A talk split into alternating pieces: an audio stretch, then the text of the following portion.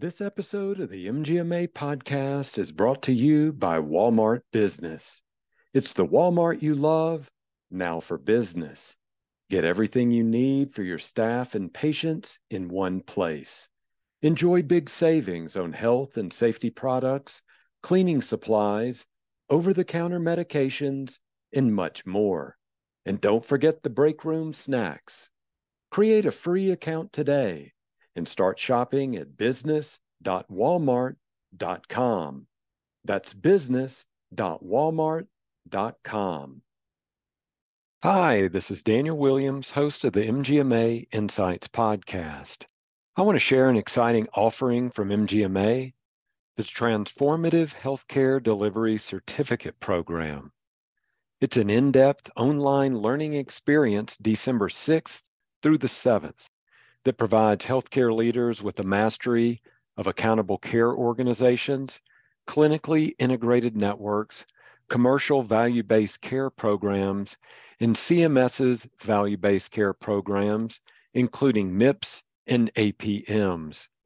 So go to mgma.com slash events to attend the certificate program December 6th and 7th.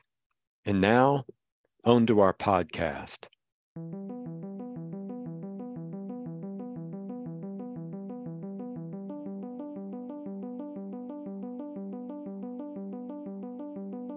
Hello, it's Friday, October 28th. I'm Daniel Williams, and this is the MGMA Week in Review, where each week we bring you some of the most important, interesting, and inspiring stories happening in healthcare leadership and medical practices today. We begin this week with an article on being intentional when adding ancillary services. This article first appeared on MGMA.com. On October 25th, MGMA Stat Poll found that 28% of medical groups added an ancillary service in the past year.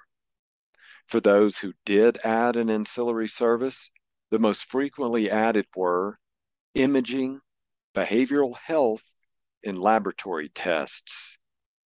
According to MGMA consultant Adrian Lloyd, CEO and founder of Optimize Healthcare, one of the benefits of adding ancillary services is that there are opportunities to be able to pull some of that revenue in house.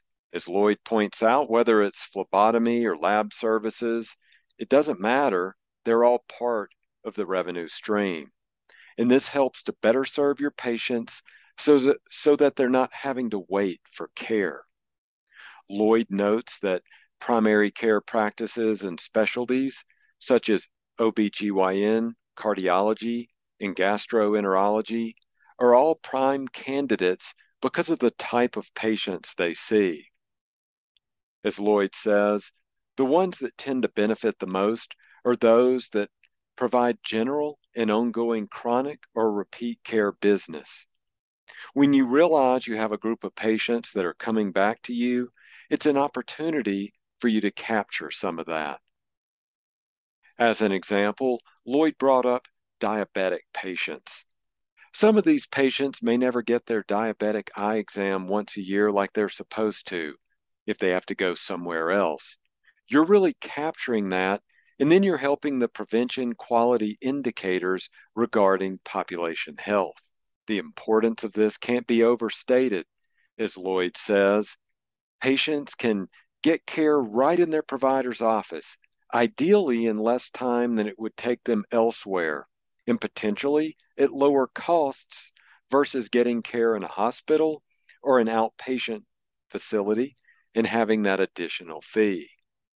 Our ability at MGMA to provide great resources, education, and advocacy depends on a strong feedback loop with healthcare leaders. To be part of this effort, sign up for MGMA STAT and make your voice heard in our weekly polls. You sign up by texting STAT to 33550 or visit mgma.com slash stat. Polls will be sent to your phone via text message. Next, we're looking at some regulatory news, and we've covered this before on the Week in Review podcast. MGMA wants you to urge Congress to pass prior authorization reform bill. With an increase in utilization of prior authorization, medical group practices are struggling to ensure patients continue to maintain access to medically necessary care. 89% of practices have had to hire additional staff or redistribute current staffing resources to process prior authorizations due to the increased number of requests. Please join in hashtag MGMA advocacy by sending a letter to your members of Congress urging for the swift passage of the Improving Seniors Timely Access to Care Act. I'll provide a link in the episode show notes. I'll leave you this week with an article on four ways to communicate with more empathy this article first appeared in the Harvard Business Review. And we've commented on items from this article and others from Harvard Business Review in previous Week in Review podcast. During challenging times, the most effective leadership communications are ones that deliver attention, acknowledge distress, demonstrate care, and not necessarily at first, but eventually take appropriate action to mitigate the situation or at least provide comfort. Basically, providing empathy. So here are four touch points in your empathetic communications. First, listening. As a communication tool, listening is as essential as speaking, especially when it comes to empathy.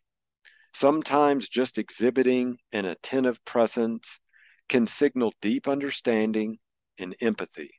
Listening indicates that I want to hear about the situation that you're going through. Secondly, acknowledgement. Even if leaders are not in the mode of solving a challenge directly, they express empathy when they simply acknowledge the challenge and its impact on staff. Expressions of acknowledgement indicate I am now aware of the situation. As an example, quote, I know and understand the widespread anxiety about the pandemic, end quote. Third, care. Leaders express empathy when they go beyond mere acknowledgement to express authentic feelings of care about how a challenge affects the team. An example, quote, I care deeply about your ability to balance your work life and your personal life. End quote. And then finally, action. Action is typically not considered part of a classic empathetic response, but leaders can convey empathy in their proposals for a solution.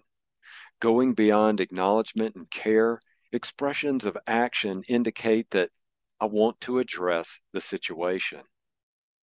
As an example, you could say, We created a committee to examine these issues and recommend solutions. As the author writes, empathy doesn't come easily to all leaders, but that shouldn't stop them from communicating empathy.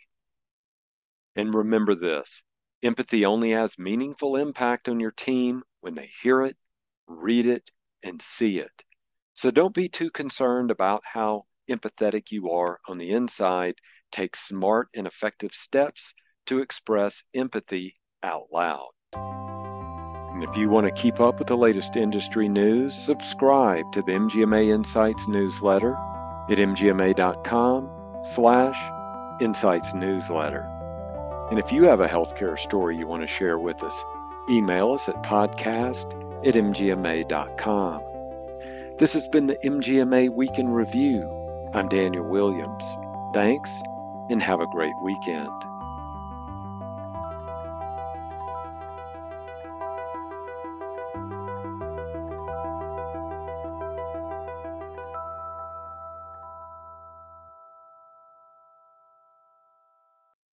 The popular buzzword we've been seeing everywhere is AI. But what we all want to know is how we can implement and use it to our advantage. When it comes to improving margins, accelerating cash flow, and optimizing staff performance, there's a one stop shop using cloud-based predictive analytics. MGMA Analytics is your AI-enabled tool that upscales technology you've already been paying for, so you can silo your disparate systems and make data-backed business decisions. Visit mgma.com slash analytics and see how AI can revolutionize your finances and operations. Again, visit mgma.com slash analytics today.